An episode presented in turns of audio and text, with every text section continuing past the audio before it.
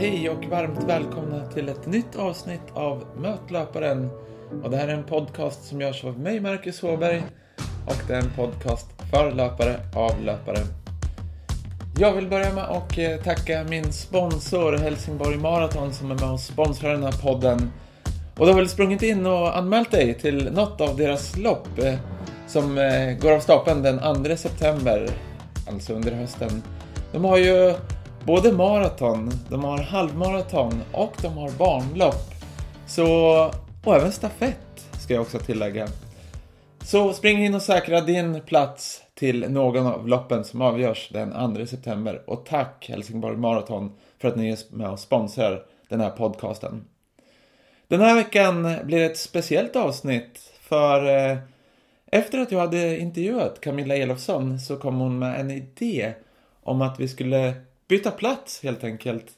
Att jag skulle få ta plats på andra sidan, alltså att hon skulle intervjua mig och ställa massa roliga, intressanta frågor. Sagt och gjort, jag nappade på idén och eh, häromdagen så gjorde vi detta samtal. Det blev väldigt spännande och det blev väldigt intressant för min del att få kliva upp på andra sidan. Och ja, det blev ganska mycket prat om olika saker. Dels min eh, karriär som medeldistanslöpare, som junior. Det här med att eh, träna dansare i styrka. Och vikten av det mentala när man springer. Det och mycket annat ska ni få höra i det här avsnittet där ni får träffa mig, Marcus Åberg. Och den som intervjuar mig är ingen mindre än Camilla Elofsson. Just det, innan vi kör igång.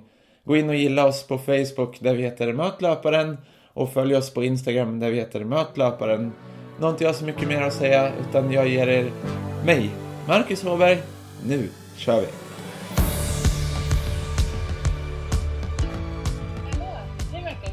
Hej! Välkommen till din egen podcast Möt löparen. Ja, tack så mycket. Känns eh, annorlunda eller konstigt att bli intervjuad så här men...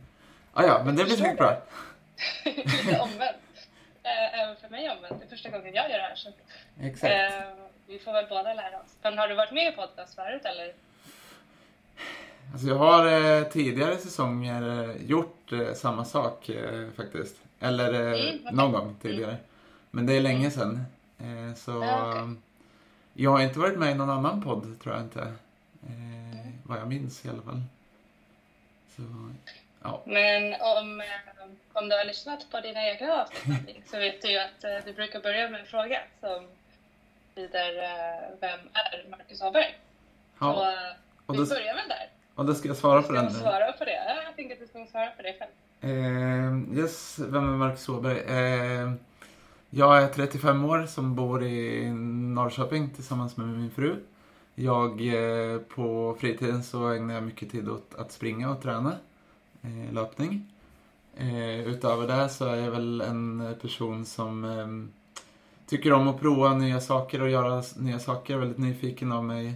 Det var ju det som fick mig att börja att göra den här podden också. Eh, och ehm, Nej men eh, det är väl jag och sen till vardags så jobbar jag med eh, dataanalys eller analys av, eh, inom marknadsföring och eh, ja, spårning av hemsidor och så vidare.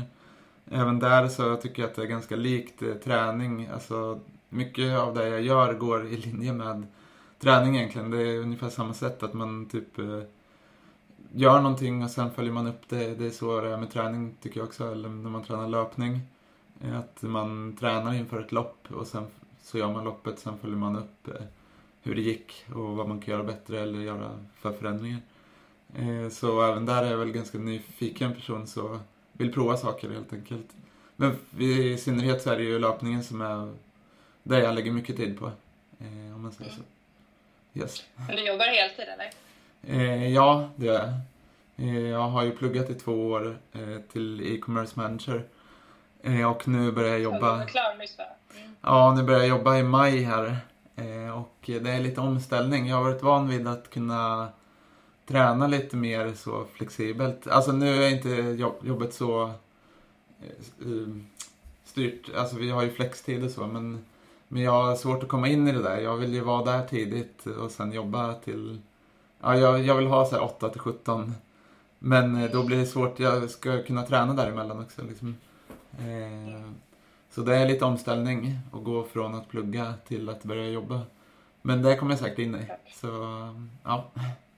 Kan du träna någonting på lunchen eller du måste få in allting innan och efter och helger eller?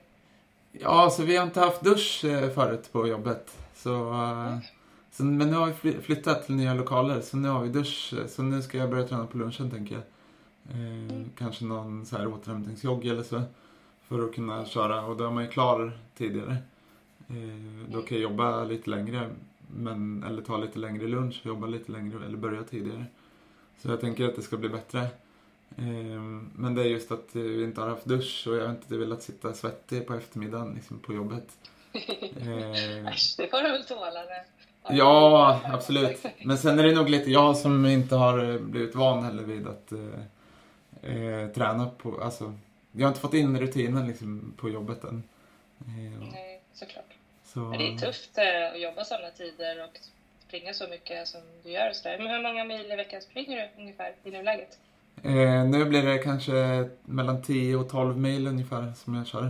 Eh, mm. Jag har ju trappat ner där eh, ganska mycket från tidigare. Förut har jag kanske legat på mellan 14 och 16 mil. Mm.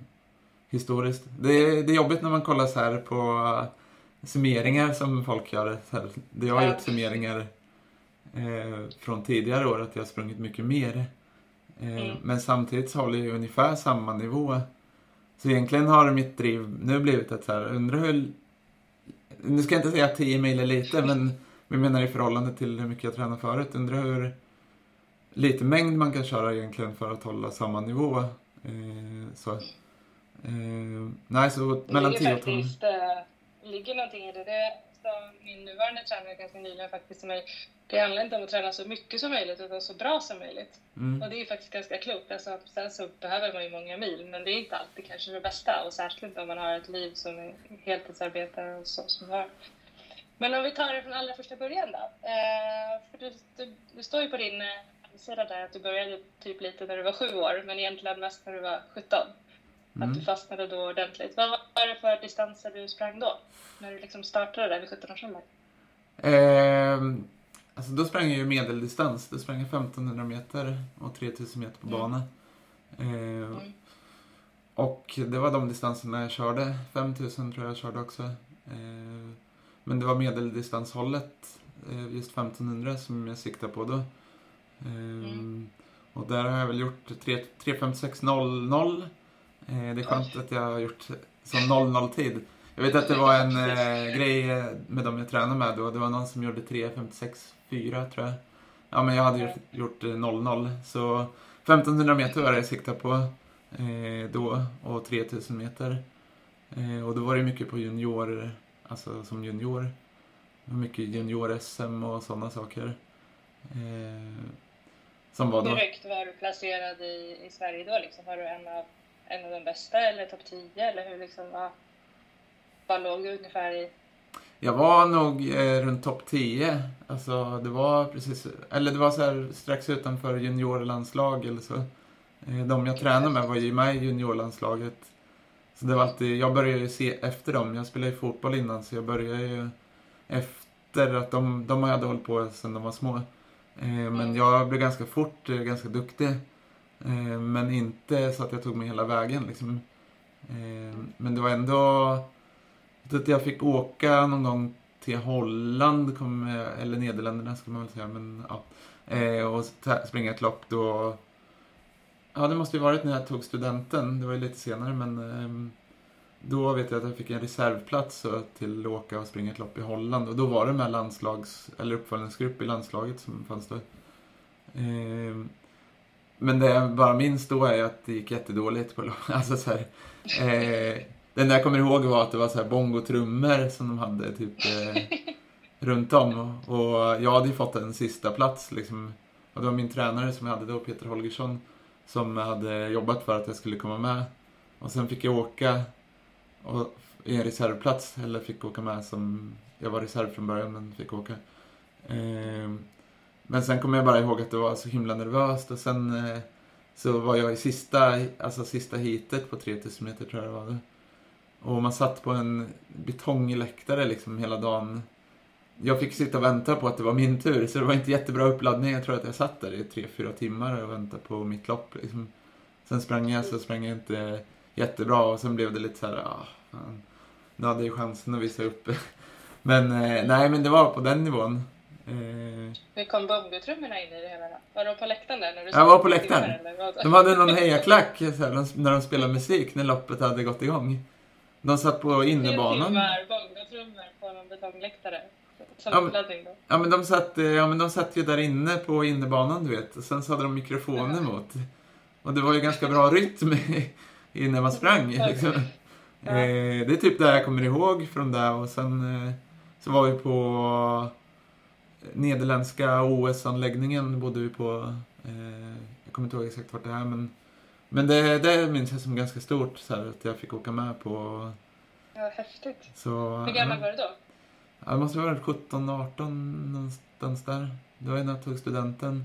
Jag vet, jag var inte med så mycket på min student. För att jag åkte iväg på sådana grejer istället. Ja, det var lite så faktiskt. Eh, jag brydde mig inte så mycket om eh, så här, att vara med på studentgrejer då, för att jag hade löpningen. Vilket är lite tråkigt nu i efterhand kan jag känna att så här, för du vet, man hade en ja, sån här bok... Fast, eh... fast det där är nog ändå häftigare än... Eh, jo... du vet, man... Många skulle nog byta i alla fall. Ja, men man gjorde någon sån här bok, du vet alla gymnasieskolor i Norrköping. Ja. Så skulle man skriva så här om, eller kompisar skulle skriva om en där. Men jag var inte så aktiv så att jag visste inte att det där var... Så på min är det tomt så här, om mig. Liksom. Ah. Så det var lite tråkigt men, eh, men jag hade ju annat roligt, roligare saker liksom. Men det var mycket så när jag tänker tillbaka nu. Det är ju nästan 20 år sedan. Eh, då var inte löpning så trend, alltså det var inte så hippt att hålla på med löpning som det är nu. Eh, då var det lite töntigt så här, att man sprang. Det var lite att man skämdes, eller så här. Jag gjorde lite där, tror jag. Att så här, ja men det var fotbollskillar som var coola och sen var man, sen var man den som sprang. Liksom. Men, eh, men nu kan man ju se tillbaka. Sociala, hade sociala medier funnits då hade man inte lagt upp när man var ute och sprang alltså. Utan Nej, jag tror inte det. Jag tror inte det. Men det har ju blivit så med löpningen senaste 10 år, 15 år. Alltså, att det har blivit mycket mer trendigt. Liksom. Nu springer ju typ alla känns det som. Eller så mm. men, men du måste ju väldigt snabbt ut väldigt bra då. Om du blev biten nästan när du var 17, och du var iväg på det där med landslaget, när du var 18, 19 däromkring. liksom. Var det, var det liksom en rakettalang som bara dök upp, eller hur? Ja, men det var lite så på um, högstadiet så höll jag på med fotboll. Eh, hade väl en dröm om att bli fotbollsproffs kanske. Nej, men det har väl alla. Men, eh, nej, men då höll jag på med fotbollen också. Spelade bandy, tennis, ja, höll på med massa olika idrotter. Eh, och löpningen var liksom så här, min kusin höll på med löpning men jag var med ibland. Men jag gjorde så här typisk fotbollsgrej att jag sprang snabbt och sen stannade jag och vilade lite. Sen sprang jag snabbt, alltså på lopp också. Så jag var inte så bra på det. Men sen förstod jag att man skulle springa, försöka springa jämnt. Alltså ett helt lopp. Och då, blev, då visade det sig att jag var ganska duktig på att springa. Eh, så min kusin var ju inte lika bra. Jag var ju bättre än honom då. Eh, och då blev det att jag blev värvad till en klubb, en friidrottsklubb. Eh, men jag förstod inte, för att det var samma Peter Holgersson som jag nämnde tidigare kom fram till mig och frågade om jag ville ha en träningsoverall från den klubben, Söderköpings friidrottsklubb som jag tävlar för då. Jag tänkte, ja, jag tänkte bara att så här, ja men shit vad bra för jag hade inga löpargrejer. Jag bara, fan då, ja men det tar jag gärna. Men då var ju haken att jag skulle komma, komma och träna också med dem. Eh, så nej men sen rullade det på så. Eh, det var kul liksom. Och, och bara Ja, men jag var inte så inne i löpning då heller, så här, hur man... Jag visste inte så mycket, så jag bara, ja, men jag litar på, ja men nu ska vi köra 200 meters intervaller, eller nu ska vi köra det här. Och, ja, men det Körde var... alla samma då, liksom? Alla, alla som sprang tillsammans körde samma intervall, eller var det liksom... Ja, ungefär samma körde vi. Vi var så många här i Norrköping. Vi var... Kunde vara så 30 pers på intervaller liksom. Är så stor träningsgrupp. Det, det var lite där jag fastnade för också, att det var socialt liksom. Att, eh, man kom iväg på det där och alla hade samma intresse liksom. Och då var det ju många... David Nilsson var ju med då också och tränade några gånger här. Mm. Så, men det var ju många duktiga. Men många har ju droppat av, har man ju sett Mm. eh, längs med resan liksom. Och... Mm. Ja, men det, det, jag fastnade ganska fort för löpning. Och sen var det ganska skönt för min del, har jag känt efteråt, att så här, mina föräldrar har ju inte varit så här intresserade av, många av de andra som jag tränade med då, de hade ju föräldrar som var väldigt så här, friidrott ska man hålla på, eller löpning ska man, ja, det, det var där, det var grejen liksom. Men mina föräldrar var mer så här, ja men det är kul att han, att har börjat springa och det går bra, men de var ju, de var ju med på tävlingar och så, men de var ju inte... Så stå, vissa föräldrar kunde stå nere på innebanan liksom. Och, men mina föräldrar var bara så här, men nu ska vi åka och springa, han ska springa ett lopp, det blir kul. Jag hade ingen press på mig. förstod de hur duktig du var då? Jo, men det gjorde de. Det, det tror jag. Men eh, jag tyckte bara att det var skönt. Och det tycker jag nu också. Att, så här, det var liksom ingen press, utan de bara, ja men, gör det du tycker är kul så, så går det ju bra liksom. Så det var, det var skönt för min del. För de sa aldrig så här, jag vet att vissa av dem jag, de jag tränade och tävlade med, då, de kunde ju få från sina föräldrar så här, "Ja, varför gick det dåligt nu? Vad har vi gjort för fel? Liksom. Eh, Men mina föräldrar var så här, ja men det var ju kul att det gick bra, det var ju kul. Och gick det dåligt, då var det ändå så här, ja men vi fick en rolig resa, liksom. vi var iväg i Stockholm eller någonting så här. Det var ju kul. Gud vad härligt. Så, Borde eh, många lä- fler, fler lära sig av. ja, så det, det tänker jag nu efteråt, att kanske då så kanske jag tyckte att det var så här, men varför är inte mina föräldrar nere och stå på inne, var mer engagerade liksom. Men när jag tänker på det efteråt så tänker jag så här, ja men det var, det var rätt skönt att så här, ja men gör bara där du, där du tycker det är kul liksom. Så, ja men det, det tror jag gjort, har gjort att jag har fortsatt så länge också. Faktiskt. Vad var det som hände sen då? För sen vet jag att du fick någon löpa knäskada. Var det liksom lite... Kom det lite smygande eller var det något plötsligt eller hur? Ja, alltså jag fick... Eh, fick ont i knät när jag, efter gymnasiet. Eh, och eh, då visste jag inte riktigt vad det var. Eh, men sen så kollade vi upp det och så var det ju... Det var ju på utsidan så att det var ju löparknä som jag fick. eh, Jag kommer inte ihåg om det var höger eller vänster knä.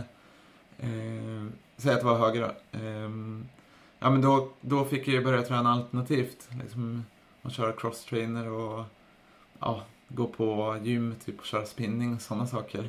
Men jag var ändå ganska eh, målmedveten med att jag skulle komma tillbaka eh, stark efter skadan. Att så här, men då ska jag vara tillbaka på samma nivå som jag hade innan. Så jag gick ju... Men jag hade ju förmånen att kunna gå på gym här i stan med universitetet då. Att jag fick gymkort och kunna gå och träna där. Så då gick jag... Gick du på ett löpargymnasium liksom eller? Nej, jag gick inte, jag gick inget gymnasiet eller så, men jag gick Nej. på, det finns så här LiU elitidrott eh, som finns i Norrköping, eh, på Linköpings universitet. Där var jag med eh, ett tag. Och då fick vi gymkort och så fick vi tränings, alltså så här. Och det fick jag även när jag var skadad, för att min tränare då tänkte att, ja men, jag får vara med i gruppen fortfarande för att jag fortsätter ju träna liksom annat. Eh, så gjorde jag det och sen så blev det bra i höger knä. Och sen började jag träna igen och kände så här, men då vill man ju vara på samma nivå i gruppen liksom. Så då körde jag i samma... Att han sa alltid att jag skulle tänka på att så här, ta det lugnt nu. Att så här, men vi tar, tar det, ger det tid liksom för att komma tillbaka. Men eh, ja, jag lyssnade väl inte så bra på det här kanske. Så jag körde ju på och ville ligga långt fram på intervallerna så som man hade gjort tidigare. Och då fick jag ont i andra knät istället, eh, i vänster. Eh, så då blev det samma sak igen, att så här, ja men... Eh, ja, var jag tvungen att gå och köra på gym och köra alternativt. Men då blev det lite att eh, jag tappade, alltså jag tappade lite gnistan att så här, fan ska man... När jag äntligen kom tillbaka liksom, då kommer det här igen. Och då blev det, tror jag, blev ganska långdraget. Så då slutade jag ett tag. Eller jag slutade ju Hur springa. gammal var du då? Vad, Eh, Okej, Mm, var det det du 20, sa? 20, 20 någonting? 20, 21? Ja, någonting där, däromkring. Jag är så dålig på att komma ihåg ålder, men det var däromkring. Ja, Just det, som vi pratade om. Ehm, och sen så tänkte jag, men då lägger jag, alltså då får jag ju skita i att springa. Men jag får, kommer ju träna ändå, någonting. Så då körde jag mycket crosstrainer, gick på spinning och styrkepass och så här på gymmet. Så då blev det liksom ett eh, community. Man lärde känna folk där på gymmet. Det var ju samma personer ungefär som gick och tränade.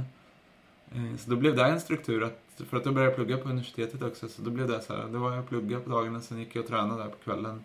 Och då bodde jag hemma, så då åkte jag med mina föräldrar hem, för att de gick också och tränade på gymmet. Så det blev liksom eh, smidigt. Men sen tänkte jag så här, ja, men eh, för mina föräldrar eller vi har kompisar som har sprungit Göteborgsvarvet massa år. Så tänkte jag ändå, men jag kanske kan springa Göteborgsvarvet.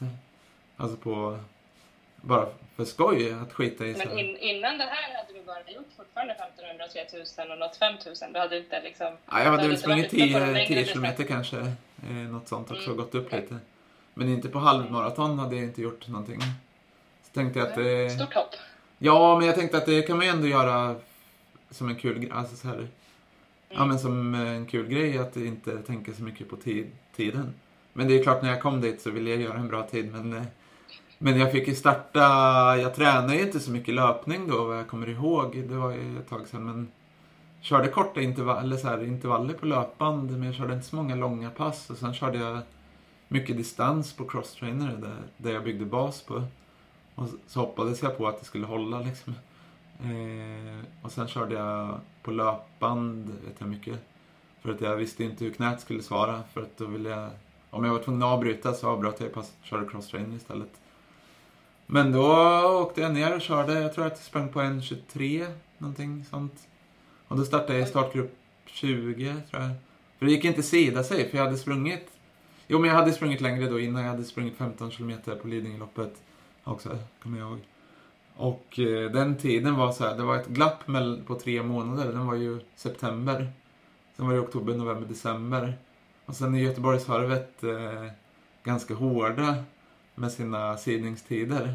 Så den tiden jag hade gjort där på 15 km på Lidingö var ju typ 10 minuter snabbare tror jag än vad sidningstiden i startgrupp 1 var. Men eh, jag fick ändå inte sida in mig. Så då tänkte jag, ja fan jag kör startgrupp 23 då. Eller 20 eller vad det var. Du fick springa zigzag mellan alla. Ja, men det var också kul för att man blev, det blev aldrig en så här negativ... Utan det blev ju bara att man sprang om folk hela tiden. Så det blev aldrig så att man tappade, utan man bara, ja, oh, det bara... Det bara ticka på placeringen liksom. Så nej, så därifrån var jag ju ganska fast då för att springa halvmara. Så, ja. Men hade du något ont i knät då eller hade det liksom släppt? Nej, det släppte faktiskt. Eh, det gick över. Vilket var konst, så här, helt ologiskt att så här, ja, det bara släppte. Så, så det gjorde aldrig någon, liksom, det blev aldrig något ingrepp eller någon, något sånt där, men gjorde ingenting åt det liksom, utan det läkte? Nej, det läkte. Har det varit återkommande sen eller har det hållit sig borta? Nej, det har hållit sig borta faktiskt. Eh, jag, känner, ja, jag känner lite av det ibland nu när jag... Alltså så här... Nej, vi ska inte jinxa någonting nu, nu tar vi tränar. Nej, Nej, men jag eh, känner av det lite ibland så här att det kommer och går. Men jo, jag hade ju i vår... Nej, i år hade jag ju också att jag fick eh, känning av löpknä. Men nu tror jag att jag är mycket klokare. Att nu så, här, så fick jag känning av det. Då avbröt jag träningen, det passet, avbröt träning i två, ja, i några dagar och gick på behandlingar, tre behandlingar, ganska tätt inpå. Och då försvann det igen. Så, ja. Nej, så det... Nej, än så länge. Då har du biten på lite längre distanser. Men då förstår man varför du har lite snygga löpsteg också när du har varit så duktig på medeldistans då. För ja, tack. Du, du, ser ju verkligen ut som. Alltså, man ser ju... Du har jättefint löpsteg. Det, man tycker, tänker verkligen på att du är en duktig löpare när man ser dig springa. Även om du... Det är ju lyxigt då, för även om ni springer lugnt så ser det ju snyggt ut liksom. Ja, men tack. från vissa andra att även om man springer fort så ser det inte klokt ut, som typ jag. Nej, men det är, inte, det är ganska kul för att det är inte så många som vet att jag har sprungit medeldistans. Och de som jag känner Nej. väl vet ju om att jag har den bakgrunden. Så då blir det så här, ja men... Ja, ja, men det är ganska roligt för folk vet inte, om, många vet inte att jag har sprungit de distan, distanserna tidigare. Nej, jag visste det bland annat inte, men jag skulle ha gissat det, för det ser ut som att du har den grunden, att det ser så fint ut när du springer. Så det, då ja, men tack. tycker det bekräftat. Tyvärr har jag inte samma tryck idag. Det, man blir långsammare med... Jag vågar inte träna inför, alltså skulle jag träna för 1500 eller kortare tror jag att jag skulle bli skadad för att det kräver en helt annan träning liksom. Mm. Men det är kul att se så här när jag tränar nu så är det ju um, en del här i Norrköping som är i min ålder när jag började, alltså sen när jag började. Det är kul att jämföra och se när de kör så här sina korta syrapass liksom. Så här. Jag bara jämförde med en kille som är med i Chalver, samma klubb som jag är med i. Då skulle vi köra 100 meters intervaller. Jag kanske lägger dem på fem. Jag är nöjd om jag pressar ner till 13-14. Ja, 13 klarar jag inte. 14-15 kanske. Men så, så frågar jag honom så här. Vad ska du köra? 12 sekunder. Ja, shit, då, då kör jag en så här. Sen drar jag baksidan. Får jag bara höra av mig till min tränare. Så här. Ja, jag körde en, eh, en 100 meters intervall. Sen blev det inget mer det passet. Men eh, satte 12 sekunder. exakt, exakt. Nej, så... Men det måste ändå vara roligt för om man springer de intervallerna ihop då, någon springer på 12 och någon på 13. Alltså det är ju enorm skillnad på en tävling. Men på en träning så är det ju inte mycket. Alltså man kan ju ändå springa det ihop liksom. Ja. För det är bara en sekund bakom. Alltså så det, det funkar ju ändå. Det är inte som att springa den skillnaden om man springer långa intervaller på 3 kilometer. Då är man ju liksom det är ju svårt att hålla ihop en. Ja, exakt. Men exakt. på 100 meter går det ju i alla fall. Exakt. Men du har ändå dina pers på 3000 och 5000 och så här. De är från 2016 och 15 och sådär. Ja, exakt. 10 000 från 17. Så, så då var det, men vilket år var det med Göteborgsvarvet? Ungefär. Var det där omkring eller innan det? Nej, det var innan det. Det var innan. Det var innan det? Eh. Mm. Okay. Så sen, har du ändå, sen blev du ändå bättre än någonsin då? Efter det här med Ja, men det är ganska sjukt. På 3000 så blev jag ju bra eh, 2016. Eh, mm, jag ser det. 8.24. Ja, exakt. Ja, men den, eh, det, det, förstår jag inte att jag har gjort faktiskt. Alltså, det tror jag inte att jag skulle klara idag. eh, men det var liksom, eh, ja men jag började då, då flyttade jag också eh, hemifrån. Jag flyttade till Stockholm då. Och då började jag träna lite mer själv. Då bodde jag på um, Ekerö utanför Stockholm.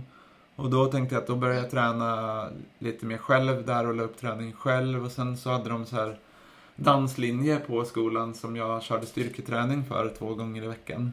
Eh, som jag var PT för. Och då lurade jag mig själv för att som löpare så kanske man är inte så bra på att köra styrka. Det finns säkert de löparna som är det. Men då var jag ju ledare för den gruppen. Då var jag tvungen att hålla i passen. Så då var jag tvungen att köra min styrka också. Så då tror jag att jag byggde en, ja, byggde en grund där. Och sen kunde jag liksom börja trappa upp träningen mer och mer eh, igen. Och sen när det kom fram till 2016 så var jag... Ja men då kände jag att jag var bra igen. Alltså så 2015, 2016. 2017 satt jag ju på 10 000 meter bana eh, i Helsingborg. Det tror jag är mitt, alltså så här, när jag tänker på det här loppet att så här, jag blev liksom aldrig trött heller. Det var helt... Eh... och det ångrar jag ju nu att, eller så här, jag är nöjd över tiden absolut, men jag hade ju velat vara närmre, eller jag hade velat gå under 30 minuter. Som har varit så här, eh... ja men som har blivit lite av att jag vill klara, men jag inser att det blir tuffare och tuffare med åren att slå det. Men jag ska inte säga att det inte är möjligt, men, men det blir inte lättare eh, med åren. Eh, men, nej men då var jag bra. Eh, det kanske jag är nu också, men, men då gjorde jag... Fantastiskt bra, måste jag säga. Ja. 30-24, ja det är otroligt.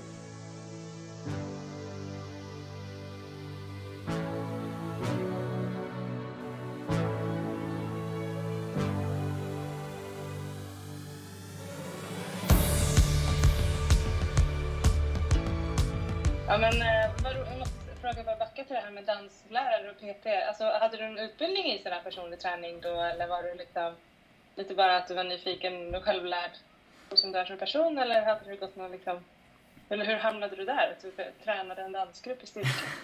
Nej men eh, det har väl med att jag var nyfiken men eh, vi hade en gympasal där. Eller en, eh, ja gympasal heter det Och sen lärde jag känna, vi bodde ju där på, mm, på skolan då, på internat. Och då bodde jag med flera dansare och sen så körde jag styrka själv.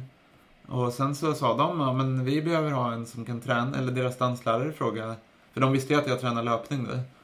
Ehm, och då frågade de om jag ville hjälpa dem med, styr med styrketräning.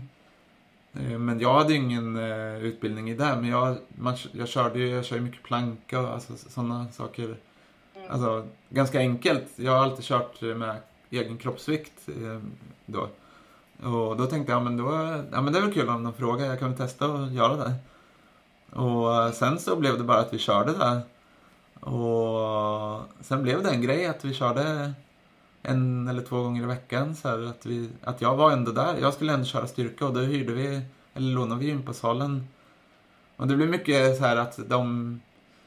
Ja men det blev mycket kringgrejer som man kanske inte tänker på. Man var tvungen att ta fram musik, alltså så här passande musik för varje...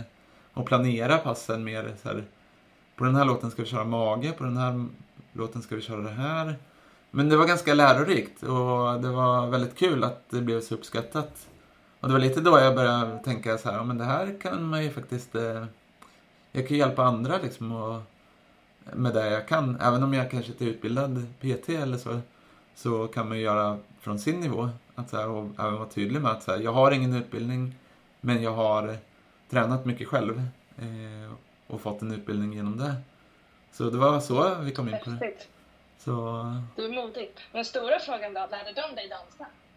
Ja, faktiskt. Eh, faktiskt. eh, jag har för mig att vi gjorde en... Eh, för att jag, när jag var mindre, så har jag gått till dans. Eh, I så här showdans. Eh, men det slutade jag med för att jag, det blev, när man blev större så var det lite, även där så var det lite så här, jag tyck, det var, man var alltid en som kille så här, och dansade. Men då så visste ju inte de det. Eh, och då så sa jag, ja men ni får lära mig dansa då.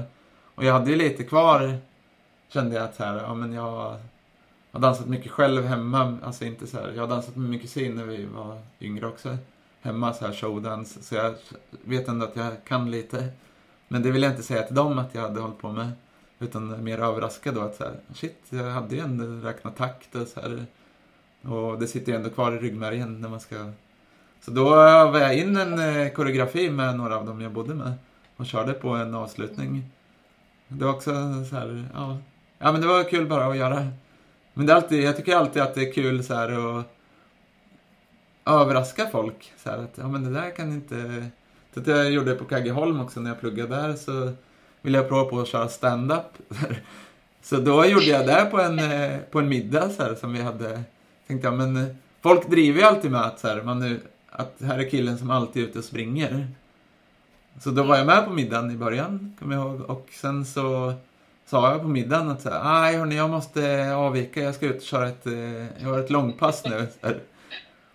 Och då så stack jag hem och bytte om och hämtade pannlampa typ. Och sen så eh, så eh, sprang jag förbi utanför för att vara utanför vid vattnet med pannlampa. Och då såg jag alla så här, ja titta nu kommer han.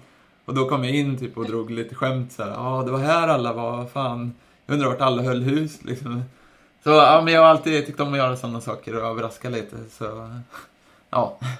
Ja, du, är, du, du har många strängar på din lyra så att säga. Måste man säga. Alltså, ja. På tal om det så måste jag bara hoppa in lite grann. För jag såg eh, när jag satt och tittade liksom, på dina sociala medier innan det här och så. Alltså du har skrivit en bok också till din vackra fru. Eh, hur häftigt är du? Är du så här? För, har, har, du jobbat någonting som journalist? För du har haft blogg och du har skrivit bok och du liksom så här, är det någonting som du också har utbildat till eller bara? Ja, det var, det var journalistik jag läste då på Kaggeholm när jag ja. bodde i Stockholm. Mm, mm. Eh, då hade jag väl en tanke om att jag skulle man hade väl så här, ah, jag vill jobba på Aftonbladet eller Expressen eller så här, någon stor tidning. Men då var det ganska tufft eh, att få jobb, plus att när jag började träna mer så var det, insåg jag så här, fan ska man jobba som journalist liksom, på de stora, då är det liksom det är inte ett eh, 8 till 17 jobb utan det kan ju inträffa någonting när som helst och då får du bara ställa upp liksom. Och då var det svårt att planera med träning. Eh, mm, såklart. Så, nej men skrivandet har också varit mycket av där jag, eh, eller jag tycker det är väldigt kul att skriva men nu hinner jag inte skriva så mycket eh, tyvärr. Mm. Men apropå det här att skriva... Nu springer du så mycket igen.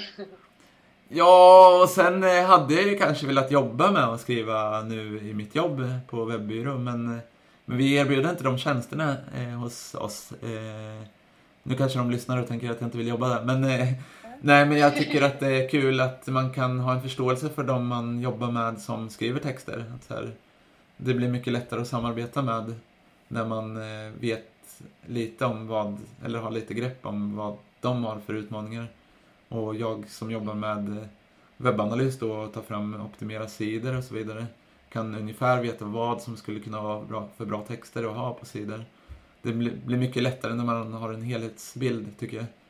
Eh, och förstå varandra liksom. Men, eh, nej men eh, med boken där som jag skrev till min fru.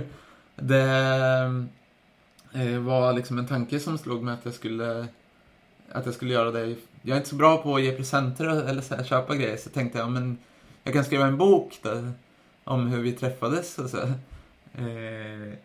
Men, nej, men det, det var kul att skriva. Men det var svårt att hålla hemligt så att jag var tvungen att hitta på grejer. För jag satt aldrig hemma och skrev. Utan jag försökte alltid, ja men jag ska gå iväg och fixa någonting. Så satt jag och skrev på fik. För eh, jag har haft någon så här eh, att man, jag som, som journalist, eller som författare, att man sitter på fik och skriver bok. Nej men det var, det det var kul. Ja, otroligt romantiskt och fint. Jag tycker du är liksom off the hook med presenter för alltid där. Om jag fick en bok skriven till mig skulle min man också ska slippa köpa säga. Det är otroligt gulligt. Blir jättenyfiken på att läsa den, men det, det går kanske inte att få tag på att läsa den. Nej, det finns ju bara ett exemplar, så... Ja, jag förstår det. det jättefint. Men, och ni är otroligt vackra ihop, måste jag säga. Ja, så tack. fina tillsammans. Man, alla bilder är så här, som passar jättefint ihop. Ja, Okej, men vi fortsätter med din löpning då. Ja, ja. Eh, vad, vad var vi nu? Jo, men 2017 så slog du ju PB då på 10 000 och sådär. Ja. Har det liksom bara fortsatt eh, smärtfritt sen eller vad, vad hände där sen? sen 17 liksom? Har det varit några mer skador eller? För du har ju provat, du sprungit maraton också och sådär. Mm, exakt. Ja, exakt. Fortsätt från 2017 där vid TB på 10 000. Ja, det var väl då jag sprang maran också väl? Om jag minns rätt. Eh, eller det kanske det var. Nej, du får rätta mig om jag får Ja, det är det faktiskt. Jo, ja. ditt, pers är i Frankfurt. Vadå, är det bara, har du bara sprungit den bara? Nej, men det var ju där det gick bäst ju. Men ditt bästa? Eh, ja, bästa. det måste varit eh, hösten 2017 väl? Ja, oktober i Frankfurt. Ja, 2.24.49. Exakt. Ja, men det, det, då rullar det på. Det var inte din premiärmar, eller? Mm, ja, det var det nog. Nej, det var det nog inte. Jag hade sprungit Stockholm innan också. Men det var nog då jag satsade mer mot maran. 2017. Men då, nej men det rullade på bra. Jag hade, då hade jag börjat träna med eh, Mats Eriksson hade jag som tränare då. Eh, i, mm. i, några säsonger. Det funkar väldigt bra. Eh, och det rullar på med träningen så. Eh, sen efter eh, Ja, det har väl gått bra 2017 också, men jag har inte varit nära. 2017, 2018. När var det jag kom tri, fyra då på eh, Göteborg. Det måste ju varit där också. Nej, 20, 2018 kanske. Så dålig på att komma mm. ihåg. Ja, det, ja, det har jag inte här. Jag 2017? Har, I Amsterdam sprang du... I Amsterdam 19 på hösten sprang du i alla fall snabbaste halvmara. Ja, exakt. 06. Exakt. Ja, just det. Det var på eh, våren då, 2019, som jag sprang Göteborgsvarvet och kom fyra. Vilket var lite surt för att det var ju um, han som vann, nu ska vi se vad han heter, nu står det still. Ja, ah, han som vann i alla fall eh, som sprang för spårvägen, eh, nu står det still vad, vad han heter. Men han, blev han var, åkte dit för doping sen på hösten. Ah, eh, så då hade man ju kunnat bli trea. Eh, ja, men blir man inte det i efterhand eller? Nej, för att han åkte dit senare. Eh, och då stryks ju inte loppen innan. Men jag vet att jag satt och funderade på det här då, att så här, undrar om han stryks då eh, i efterhand. Men eh, så blir det tydligen inte. Men, eh, nej, men det var lite surt för att det är mycket bättre att komma trea. Än, alltså, ja. Det är bra att komma fyra också på ett SM, men, men jag menar, det hade slagit, då hade folk varit med så här, ja, jag har tagit medalj på SM. Nu kommer man fyra på SM, mm. men jag tror att folk tycker, eller jag tycker också att det var bra. Eh, men 2019 där på då var det ju i Amsterdam. Eh, då slog jag 1.06.33 kanske? Ja, 1.06.30. 35. 35, mm. ja. Ja men det loppet var också så här eh, att jag kände mig så sjukt bra. Då hade jag börjat träna med Christian Munt också. Och jag mm. hade liksom, jag hade haft ganska knackigt då tror jag innan, eller minns jag, mot in mot Göteborgsvarvet det året så sprang jag i Örebro ett litet lopp eh, och kom inte så bra. Jag var inte nöjd med tiden. Men eh, sen så kände jag när jag åkte... Göteborgsvarvet har varit ett sånt lopp där jag har gott självförtroende från... Ja, jag har sprungit där så många gånger och jag vet ungefär hur loppet kommer vara. Eh, så då var det väldigt skönt att få till ett bra lopp. Jag var så himla lugn inför det loppet, kommer jag ihåg. Att så här, ja, men de andra får göra... De andra får dra, typ. Och jag kommer inte göra någonting fram förrän vid 11-12 kilometer. Då börjar mitt lopp, liksom. Och då ligger jag med då bra, då kommer jag kunna göra ett jävligt bra lopp. Det var min enda tanke in i det här loppet. Och sen så gick den säsongen bra också 2019. Eh, sen vet jag att jag var i bra form till Amsterdam då.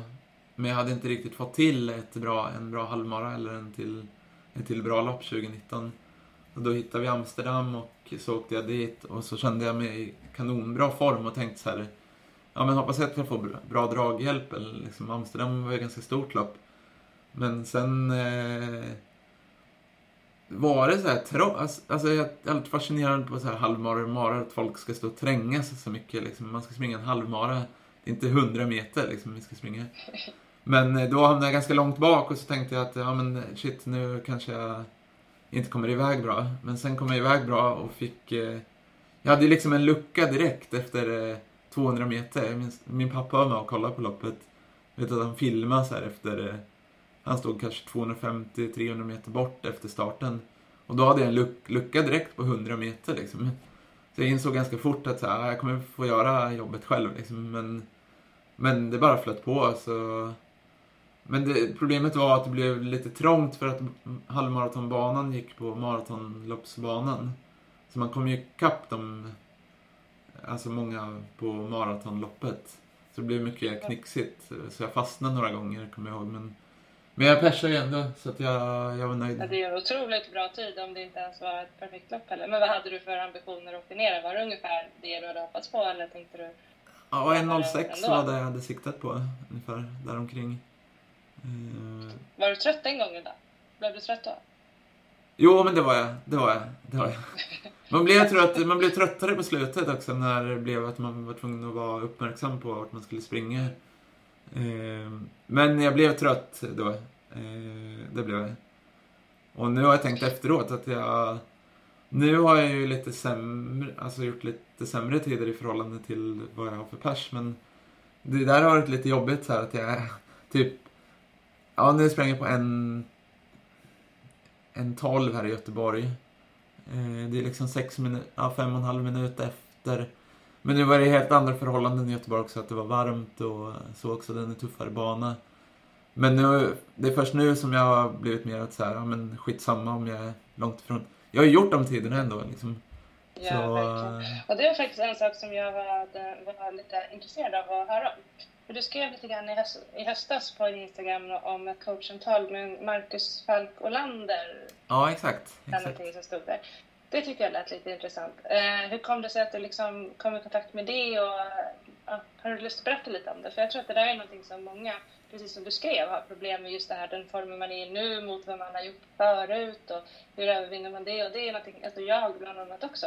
Mm. Och jag tror alla jag pratar med och inför alla lopp som alla håller på. Så ja, men det var jätteintressant. Har du lust att berätta lite om det? Ja men så här, eh, jag följer ju, som bakgrund så följer jag IFK Norrköping väldigt mycket. Eh, och sen är Marcus Falkolander är en gammal IFK Norrköping-spelare. Eller gammal, han är inte gammal, han är, han är yngre än mig. Men, men han före detta Norrköping-spelare. Och jag har följt honom ett tag och varit lite så här att eh, ja, men han har en grej, eller han har ett, ehm, ett, vad säger man, Ja men spelarprocessen heter det. Eh, där man går eh, mental träning med honom, alltså typ en kurs. Eller man går ju uppföljningssamtal med honom. Och jag har sneglat på det och tänkt så här, ja men det, det kanske skulle vara bra att göra det. Och sen i och med att eh, det har gått lite eller gått sämre för mig. Jag har haft det, precis som du är inne på, att så här, jag har haft det jobbigt. Att så här, man har de här tiderna lite hängande över sig. Att så här, ja, men jag har gjort det här. Och då är det som när man kommer på tävlingar så står ju den tiden och folk tittar, andra tittar på det och man själv tittar på det. Och fan, nu är jag långt efter. Alltså man tänker så. Men då så har jag sneglat på den och tänkt så här, men jag kanske skulle kontakta honom och gå den där. Men det var ju för fotbollsspelare, spelarprocessen eh, från början.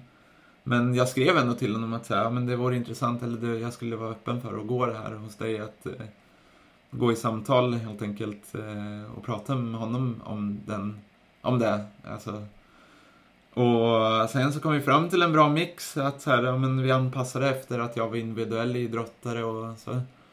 Eh, och det var väldigt annorlunda. Jag var väldigt nervös för det.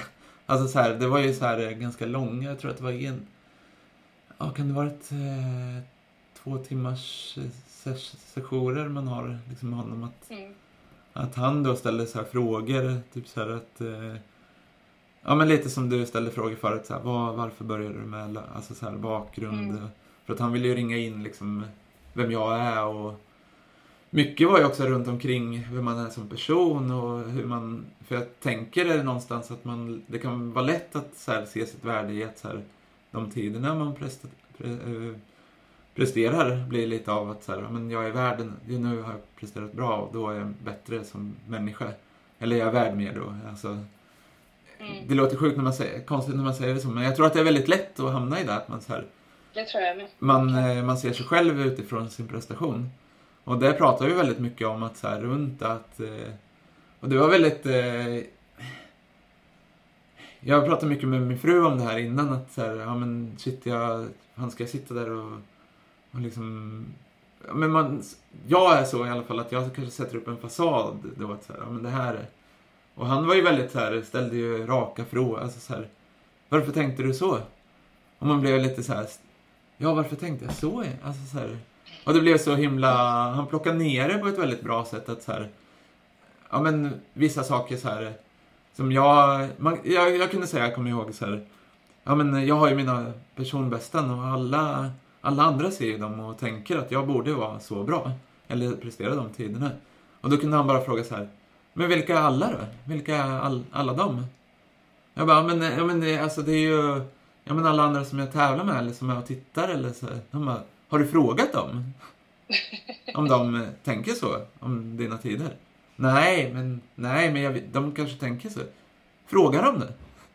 Gå fram och fråga nästa gång. Tänker ni att jag måste prestera den här tiden? Eller, måste, eller har ni den här bilden? Ja, då blev jag ju mer så här, ja men Ja men det stämmer ju inte. Det sitter ju bara i mitt huvud liksom att så här... Ja, för du tänker ju inte så, eller hur? Man tänker ju inte så själv. Bara för att någon ställer upp så tänker man ju inte så här, ah, okej, då kommer den springa på det här. Nej, Om den inte exakt. gör det så tänker man ju inte så här, åh vad dålig den var. Nej. Ja, den var felet det. Utan det är bara, ja, okej, en bra där eller en dålig. Nej, och sen vet man ju inte liksom Det är så så här... konstigt att man låser upp sig på det. Men... Ja, och sen vet du inte så här, det kan ju vara mycket runt omkring som kan spela in. Du kanske har så här, ja men ta som exempel då, min pappa har gått, alltså bara som ett, min pappa har inte gått med, bort men jag menar, allt, mycket kan ju ha hänt runt omkring som påverkar, som faktiskt gör det svårare att prestera sen. Och då måste man ju gå mer efter dagsformen, att så här, faktiskt acceptera att så här, jag gör det bästa. Även om det är lätt att säga att så här, jag, det är lätt att kasta sig med och säga så här, ja men jag gjorde mitt bästa. Alltså det, det är så mycket floskler också så här, fast... Mm. Och då, han ändrar mycket mitt mindset från att så här, du kan bara fokusera på, eller jag kan bara fokusera på det jag kan påverka. Och då gör jag mitt allra bästa utifrån det jag kan påverka. Sen kommer det mycket andra faktorer runt omkring. Alltså vädret exempelvis när man springer. Men då gör man det bästa utifrån att det är 30 grader varmt och sol. Ja men då får jag anpassa målet efter det liksom. För jag kunde uppleva mycket att det var, att jag kunde vara tidigare att så här, löpningen är så konkret att man sätter upp en tid och det blir så konkret, om man inte klarar den så är man kanske missnöjd. För att man, men sen kanske det var så här, fan det blåste as mycket och alla sprang dåligt. Och jag gjorde ett jättebra lopp utifrån förutsättningarna. Men man är ändå missnöjd för att man nådde inte tiden. Och nej men det var ganska, eller det var väldigt givande att gå den, de, de samtalen med honom. Och väldigt mycket så här, nu ska jag inte säga att jag är perfekt på att göra det men vi körde mycket mind, alltså så här, eh, mindfulness och jo, alltså, andningsövningar och sådana saker. Och jag tänkte att eh, det ah, jag har ofta tänkt att så här, yoga och alltså sånt, det alltså, men det gav faktiskt, eller det ger ganska mycket att man bara kan fokusera inåt. Sen är inte jag bäst på att göra det. Jag, nu är jag inte jättebra på att göra det, men, men jag tänker att jag ska bli bättre på det. Du blir påmind nu kanske? Ja, exakt, exakt. Nej men så där började jag jobba med honom och sen så kör ju han också... Då bytte, i samband med det så... Jag körde ju mitt sista Stockholm Marathon, eller mitt Stockholm Marathon förra året med Christian som jag har tränat med eh, under några år. Och eh, det var sista loppet vi körde tillsammans då.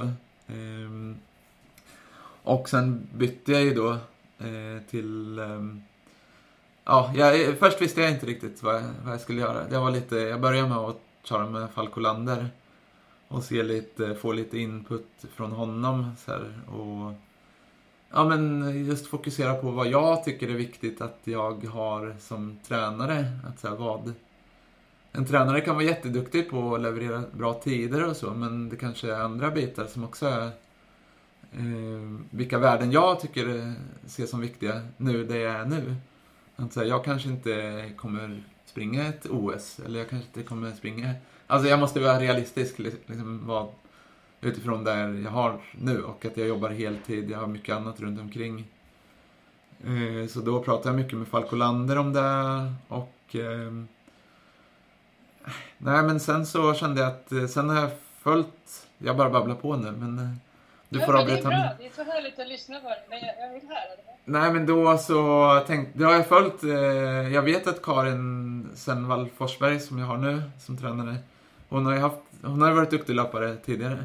Eller hon har lite som jag har, att eh, hon har varit väldigt duktig men det är inte, alla de, många av dem jag tränar med vet inte hennes meriter. Liksom hon, har varit, hon har tagit SM-medaljer liksom, på 5000.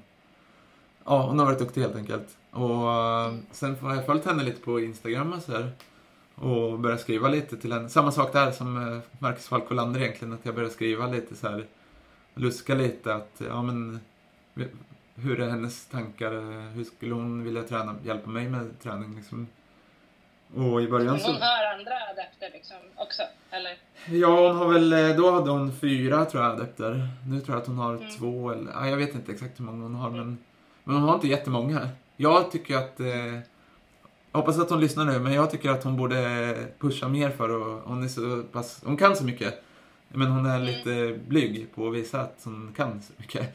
Eh... Hon behöver sådana som dig som letar upp henne och... Ja, men jag menar, hon har så mycket... Jag är inte så... Jag är inte så mycket så här...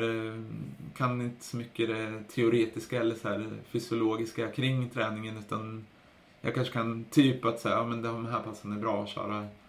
Eh, men jag vet inte riktigt så här hur man bygger ihop helheten. Så.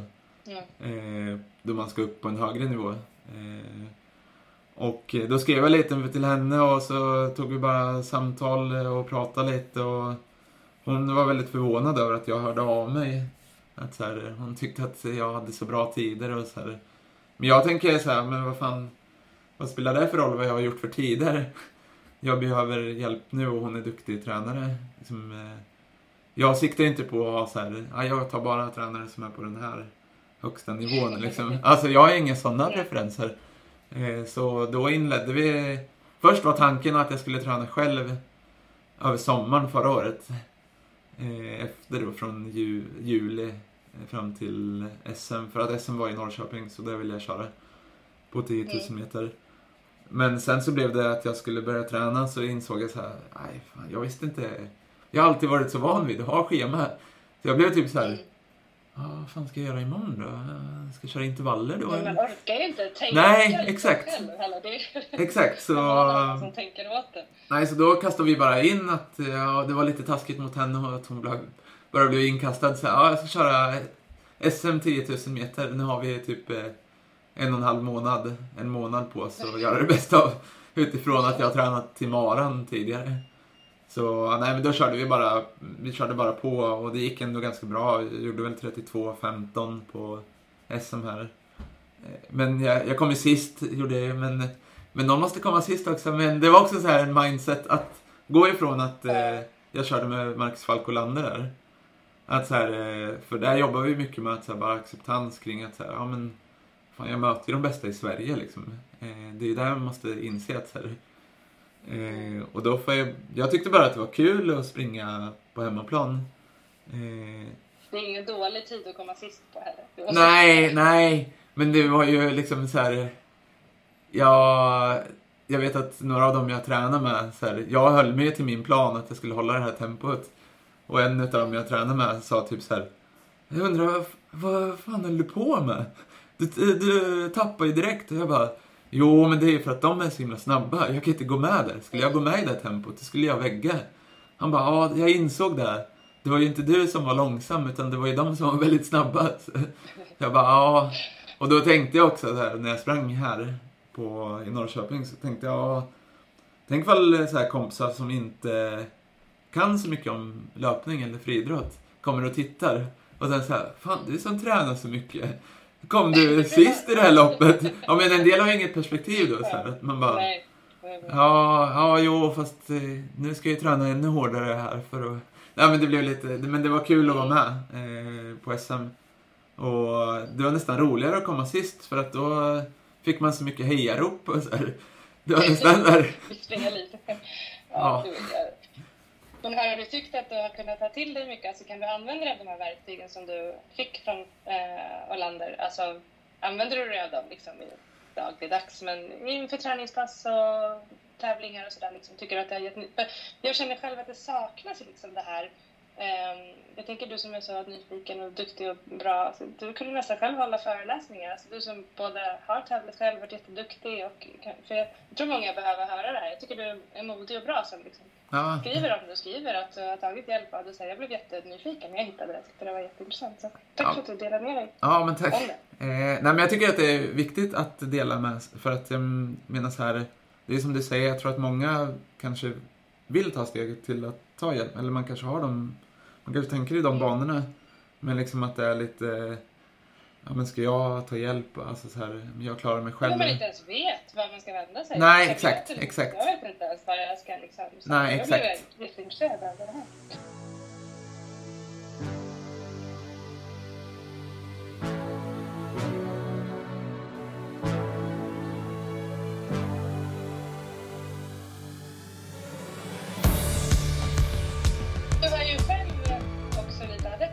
Ja. Eller hur? Ja. Eftersom du tränar. Ja. Mm. Eh, hur, liksom, är det bara att du gör eh, för att du tycker att det är kul eller jobbar du lite extra med det eller?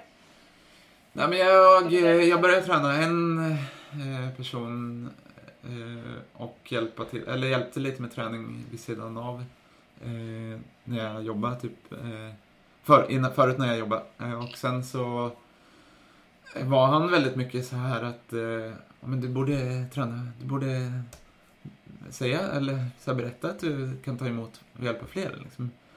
Eh, och eh, det har jag tänkt lite på också. Att så här, ja, men, I början så var jag lite så här, ja men nej, men jag har ju inte gått någon utbildning. Liksom.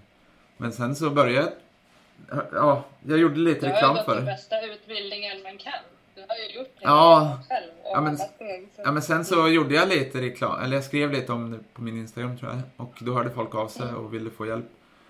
Eh, och då blev jag lite så här, ja men jag var tvungen att sätta ett tak så här på hur många jag kunde nu låter det som att det var flera hundra, men, eh, men jag vill inte ha för många för att jag tycker att det är viktigt. Det jag tycker är viktigt är att vi har en bra dialog. Skulle jag ha tränat för många så skulle jag inte kunna ha den här jag skriver väldigt ofta med de personerna, som, mm. eller pratar väldigt ofta tätt med dem. För att jag tycker att de, många av dem jag tränar är ju på, alltså det är ingen elitsatsning de har. Eh, mm. Och det tycker jag är viktigt att komma ihåg att så här, de gör ju det, återigen så är jag tillbaka så här att eh, det jag tycker är svårt, eh, att så här, jag gör precis som dig, att man gör det ju för att det är kul. Och det är mycket lättare att säga till andra att så här, men du gör, tänk på att du gör för att det är roligt. Och det måste vi hålla, det, det är det viktigaste jag tycker när jag tränar folk, att de ska tycka att det är roligt att hålla på med det. Och sen är det ju liksom eh, det viktigaste i löpningen är ju egentligen att få en struktur i träningen. Eh, och det är lite det jag sätter upp åt dem. Jag vet ju själv, eller vi pratade ju om det tidigare, att så här, man vill bara få ett eh, program. Så här, ja men det här ska jag göra. Mm. För att då, jag tror många av dem jag har hjälpt har ju mycket annat. De har kanske familj, barn, de har jobb. Alltså, och då vill man inte behöva tänka på vad man ska köra för träning utan då har man bara serverat så här, men idag ska jag köra 60 minuter distans eller jag ska köra 50 minuter distans. Idag är det de här intervallerna. Och det har gett väldigt mycket tillbaka för min del också att så här, Dels så kan jag testa pass på dem, alltså som, eh, eh, som jag tycker är intressanta pass. Eh, och sen så kan jag bolla mycket med Karin då också, min tränare. Att så här, vi kan prata om träningsupplägg fast till mm. en annan nivå. Eh, och jag kan också lära mig utifrån dem jag tränar. Att så här, var det här ett bra pass? Eller var det för hårt? Eller var det för lätt? Eller vad... Men det är ganska... Ja men det är väldigt roligt för nu har jag tagit in... Förut så tänkte jag att jag bara skulle ta sådana som har tränat ganska mycket. Eh, som har en träningsbakgrund. Men nu har jag fått in två som jag tränar som inte har sprungit typ någonting, som ska springa en halvmara. Eh, men det är ändå för att man ser liksom deras utvecklingskurva är typ så här. Men det är, det är också så här, de kommer... Hur brant uppåt? Ja, brant uppåt, men ibland blir det ju att de stagnerar lite. Alltså under en, typ en vecka och de blir så här stressade mm. över att så här, nu gick inte det här passet bra, men man bara, ja men ta det lugnt och då känns det bra att jag kan ge det lugnet att så här, men det kommer. Jag vet vad, jag har hållit på länge så att jag vet lite vad jag pratar om. Mm. Förhoppningsvis. Eh, nej, och då känner jag också att jag med det här från Falko Lander, att, så här, att de bitarna, att så här, jag tycker att det här är roligt att göra och då vill, alltså, det ger mycket tillbaka också. Och det var mycket det han pushade mig på eh, också. Så här, han var också lite samma sak, så här, varför ska inte, ja men lite som du sa nu också, att så varför ska inte du kunna typ dela med dig av det här eller föreläsa eller berätta om det eller hjälpa andra med att träna. Precis som han gör. Han tar ju från sin fotbollskarriär att kunna ha med det. För man lär sig mycket på vägen. Alltså... Ja men verkligen. Så... Livet är den bästa skolan. Ja. Och särskilt om man är liksom så hungrig och nyfiken som du verkar vara som person så förstår man att du snappar upp saker längs hela vägen. Liksom. Ja, och det är Men, samma sak med mötlöparen. Om, om folk vill äh, bli tränade av dig? Kan de fortfarande höra av sig till dig? ja, då är det bara att höra av sig. Absolut. Absolut. Mm. Det är bara att höra av sig. Så uh, kan vi ta en avstämning därifrån. Jo, men det jag skulle säga med mötlöparen också är att jag lär mig så mycket av mm. att uh, göra de här intervjuerna, eller de här samtalen också. Uh, att varje, jag brukar prata med en, ja, Filip som jag tränar ganska mycket med, eller pratar ganska mycket med.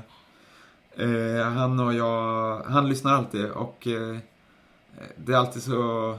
Jag tycker att eh, man, man, varje person kan alltid dela med sig av en unik historia. Liksom, av så här, fast man ändå pratar om träning och löp, om löpning. Liksom. För det är ingen som har... Det finns... Du kan nog inte hitta två löpare som har gått exakt samma väg till där de är idag. Jag är bara så fascinerad till exempel av... Om vi tar två löpare som David Nilsson och eh, Musse exempelvis. Det är helt, helt skilda. Eller eh, ta en sån som eh, ja, men som dig exempelvis också. Alltså, det finns så många olika intressanta personer i löpningen. Som, eh, ja, ja, nej men jag tycker att det är kul. Och spännande. Det är bra. Du gör det bra. Det är jätteroligt. Din podcast är jättebra. Ja, tack. Du har ju eh, fått lite frågor också. Det känns ja. som, som sist när vi pratade som att vi kan prata hur länge som helst. Men ja, det är väl mitt ansvar att försöka runda av något sånt där. Vi får ta en till sån här eh, samtal någon gång. Eh, men eh, en fråga som jag tyckte var väldigt rolig, som jag är intresserad av också. Sen som undrar, vad är ditt allra bästa tävlingsminne? Och samma person frågar också, vilket är ditt PB som du är mest nöjd med av alla de olika distanserna? Det är väl två olika frågor, men ja. Ja, men det första är tävlingsminne. Eh... Ja, men det, det måste nog vara ändå... svårt alltså. Ja, men det måste nog vara ändå Göteborgsvarvet där när jag kom fyra på SM. För att jag hade den... Eh, att allting innan var så... Det var så lugn innan, att loppet gick exakt så som jag ville och, och att jag eh, nådde den tiden. Alla säger att Göteborgsvarvet är så tuff bana men jag tänker att den är inte så... Alltså den är tuff men du har också hjälp av att det är jäkligt mycket publik. Du måste räkna in de parametrarna också. Det är skillnad att springa som när jag sprang i Amsterdam, då var det industriområde liksom, mitt ute ingenting. Ja, men Göteborgsvarvet eh, då, när jag kom fyra. Och du kom ju faktiskt tre. Ja, exakt. Jag säger att jag kom tre, exakt. Det, gör ju ännu bättre. Vilket PB är du mest eh, nöjd med då? Eh, ja men eh, där i Helsingborg där, eh, 30-24. Plus att det var ju, nu kommer jag låta som någon gammal gubbe, men det var ju med de gamla skorna också. Det var innan de här kolfiberskorna. Måste jag punktera. Eh, jag vet att Fred Grönvall... Eh, var det spikskor då, eller plattskor? Nej, plattskor. Sådana racing flat. Eh, att Fred Grönvall, han kanske också lyssnar på den här, men att han är fascinerad över det att eh, jag är en av få löpare som har gjort eh, samma PB med racing flat-skor som med eh, de här kolfiberskorna på 10 kilometer. Så att, nej. Ja, det är en fantastiskt bra tid och ännu bättre då. Så. Ja. bra. Eh, sen är det någon som undrar hur det kom sig att du bytte från Munt. Ja, eh, nej men vi hade ju kört ihop eh, Eh, eh några säsonger, eh, jag och Christian. Eh, nu är det jag och årtal igen, men, eh, nej, men vi hade ju kört några år. Eh, och jag kände egentligen att eh, det, det funkar ju bra där. Alltså jag sprang ju bra i början, men sen kom ju pandemin. Tyvärr kom ju pandemin alltså emellan där. så då blev det inte så många lopp. Och sen så kände jag att jag behövde en förändring i träningen helt enkelt. Det var inte mer än så. Eh, att eh, jag ville prova, prova någonting nytt och att vi hade kört ungefär samma... Vi provade och ändrade lite i träningen också, han och jag. Men, eh, men jag kände att jag ville prova någonting nytt helt enkelt. Så... Ja men det, det är inget konstigt, det har jag gjort tidigare. Med, innan hade jag Mats Eriksson, det blev också, sen bytte jag till Christian. Jag tror att man behöver den här förändringen lite. Jag vill inte köra samma, samma hela tiden. Det skulle nog tröttna på att träna också. Eller hålla på med löpning. Ja. Så, ja. Ja, men det är, det är nog nyttigt. Eh, en jätterolig fråga som jag inte jag var tvungen att leta efter sen. Det står så här. Vad var det hemliga vapnet du glömmer bort när någon Norrköping-tidning intervjuar dig våren 2020? Så är rubriken, och den letade jag fram sen på Instagram, då stod det så här, det hemliga vapnet han glömmer bort. Vet du vad jag menar? Jag vet vilken intervju du menar. Men jag vet inte vad, jag kommer inte ihåg vad det hemliga vap vapnet var. Kanske att jag... Kan det ha varit att jag skulle ha kul kanske? Det kan ha varit så enkelt. Jag vet inte, jag vet inte du, vad jag sa. Jag gick in på, på inlägget, men jag kunde inte hitta artikeln. Men då står det så här, det hemliga vapnet han glömmer bort. Och det är någon som också har frågat där, vad, vad, vad var vapnet? Då har inte fått svar. Så det här tyckte jag var så här journalistiskt grävande, att jag, det här hemliga vapnet. Men jag ska se om jag kan... Om du kommer på det, så måste du eh, lägga ut det på Instagram så vi får veta vad det hemliga vapnet var. Men jag ska se om jag kan hitta, vänta om du... Mm, absolut. Ja, ja. Det här är viktigt. Det här hemliga vapnet vill man ha. Ja, men en del journalister tar så konstiga rubriksättningar. Men eh, jag ska se här vart det kan ha varit ifrån. Det måste ju varit långt Det är april 2020 typ som inlägget var.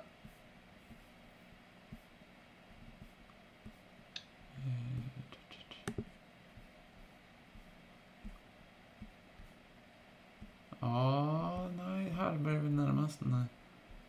April Ja, här. Om hemliga vapnet han glömmer bort.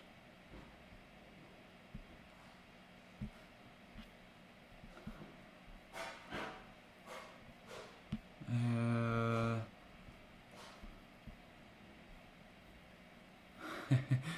eh... eh. Ja, men det var mycket om att, eh, att jag ska tänka positivt. Eh, och att eh, det är mycket mentalt när man springer. Eh, så mitt eh, hemliga vapen var nog att... Eh, var en konstig... Ja, den mentala styrkan var det hemliga vapnet. Som man ska plocka okay, fram. Så vi är tillbaka där på Olander igen kanske? Ja, men det här var innan jag hade gått hos Falk Olander. Ja, det, det hade varit. Så, så nu när ni möter mig nu, ni som möter mig nu, är ännu starkare mentalt. Eh. Nu är du ännu mer hemlig. exakt, exakt. Ja, men jag tror mycket det är att eh, faktiskt, eh, om man ska svara lite bättre på det så tror jag att mycket ligger i löpningen, att just det mentala. Jag vet att jag sa i den intervjun också att det kan vara lättare att ge sig ut på ett tuffare kvalitet, kvalitetspass för att då är man liksom beredd på att det kan, kommer bli ganska jobbigt. Än att ge sig ut på typ 10 kilometer eh, jogg. För att det är typ bara ett sånt det faktiskt pratar jag och Falk Olander om, att jag måste sluta säga så här, det är bara distans, säger jag. Det är bara distans, så här, utfyllnadsdistans, eller jogg. För att han tycker det är också ett träningspass. Alltså så här, och då bara. Det är inte bara liksom. Mm. Nej men jag tror att det mentala är mycket man kan jobba med och förbereda sig inför lopp. Faktiskt. Bra svar. Jag har också fått frågan om du har varit på höghöjdsläger någon gång? Nej, det har jag inte varit. Nej. Har du haft chansen men inte velat eller har du bara aldrig... Mm. Har du tankar om höghöjd? Ja, nej, jag har nog... Nej, i och med att jag har jobbat mycket när jag har... När jag har... Låter som en ursäkt nu. Men nej, nej, men jag har inte varit så...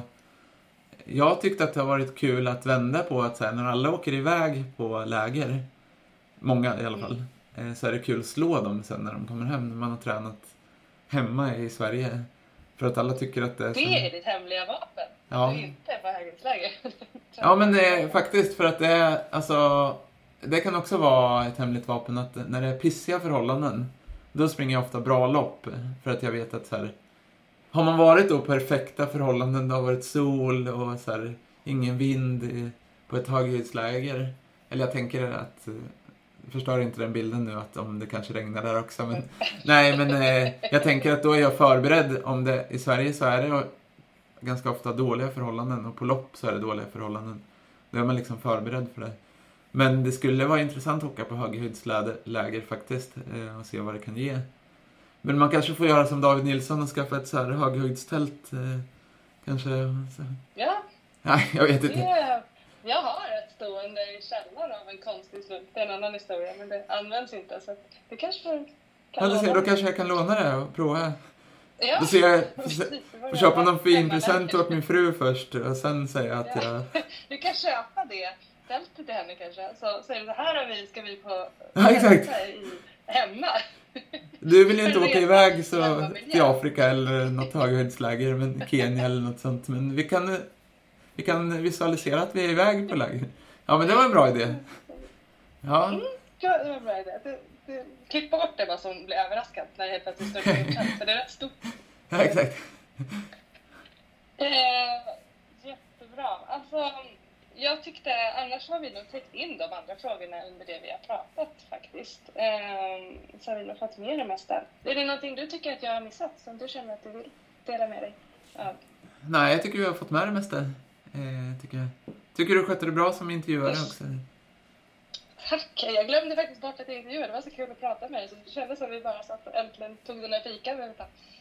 Ja, men du är en, eh, jag tycker du är en fantastisk inspiratör och löpare och person. Och det var jättekul att, att liksom prata med dig förra gången när du intervjuade mig. Så att det kändes jätteroligt att få, få göra det här. Tack för att du alltid hakar på alla sådana här Ja, men eh, det var bara kul eh, att vara med.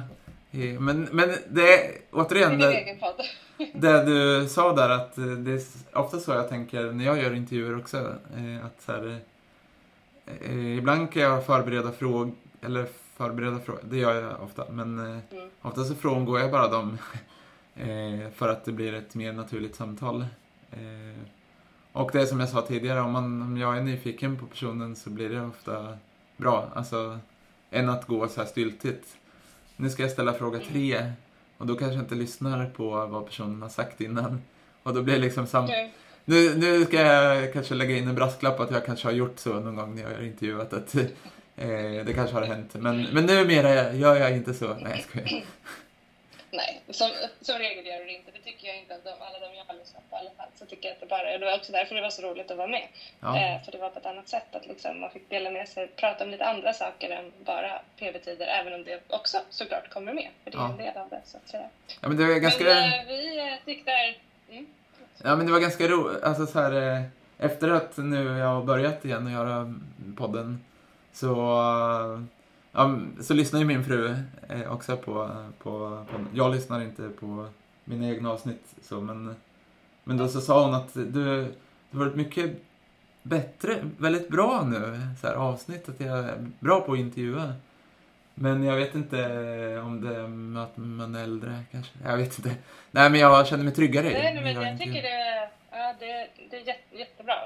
Jag lyssnade på några äldre också och några nyare och jag tyckte att det var bra hela tiden. Men, men du är duktig på att få människor att öppna sig och prata. Och det blir fina intervjuer av det. Det ja, blir men... inte styltigt, utan det blir väldigt öppet och fint. Ja, men det, det. det är kul att höra.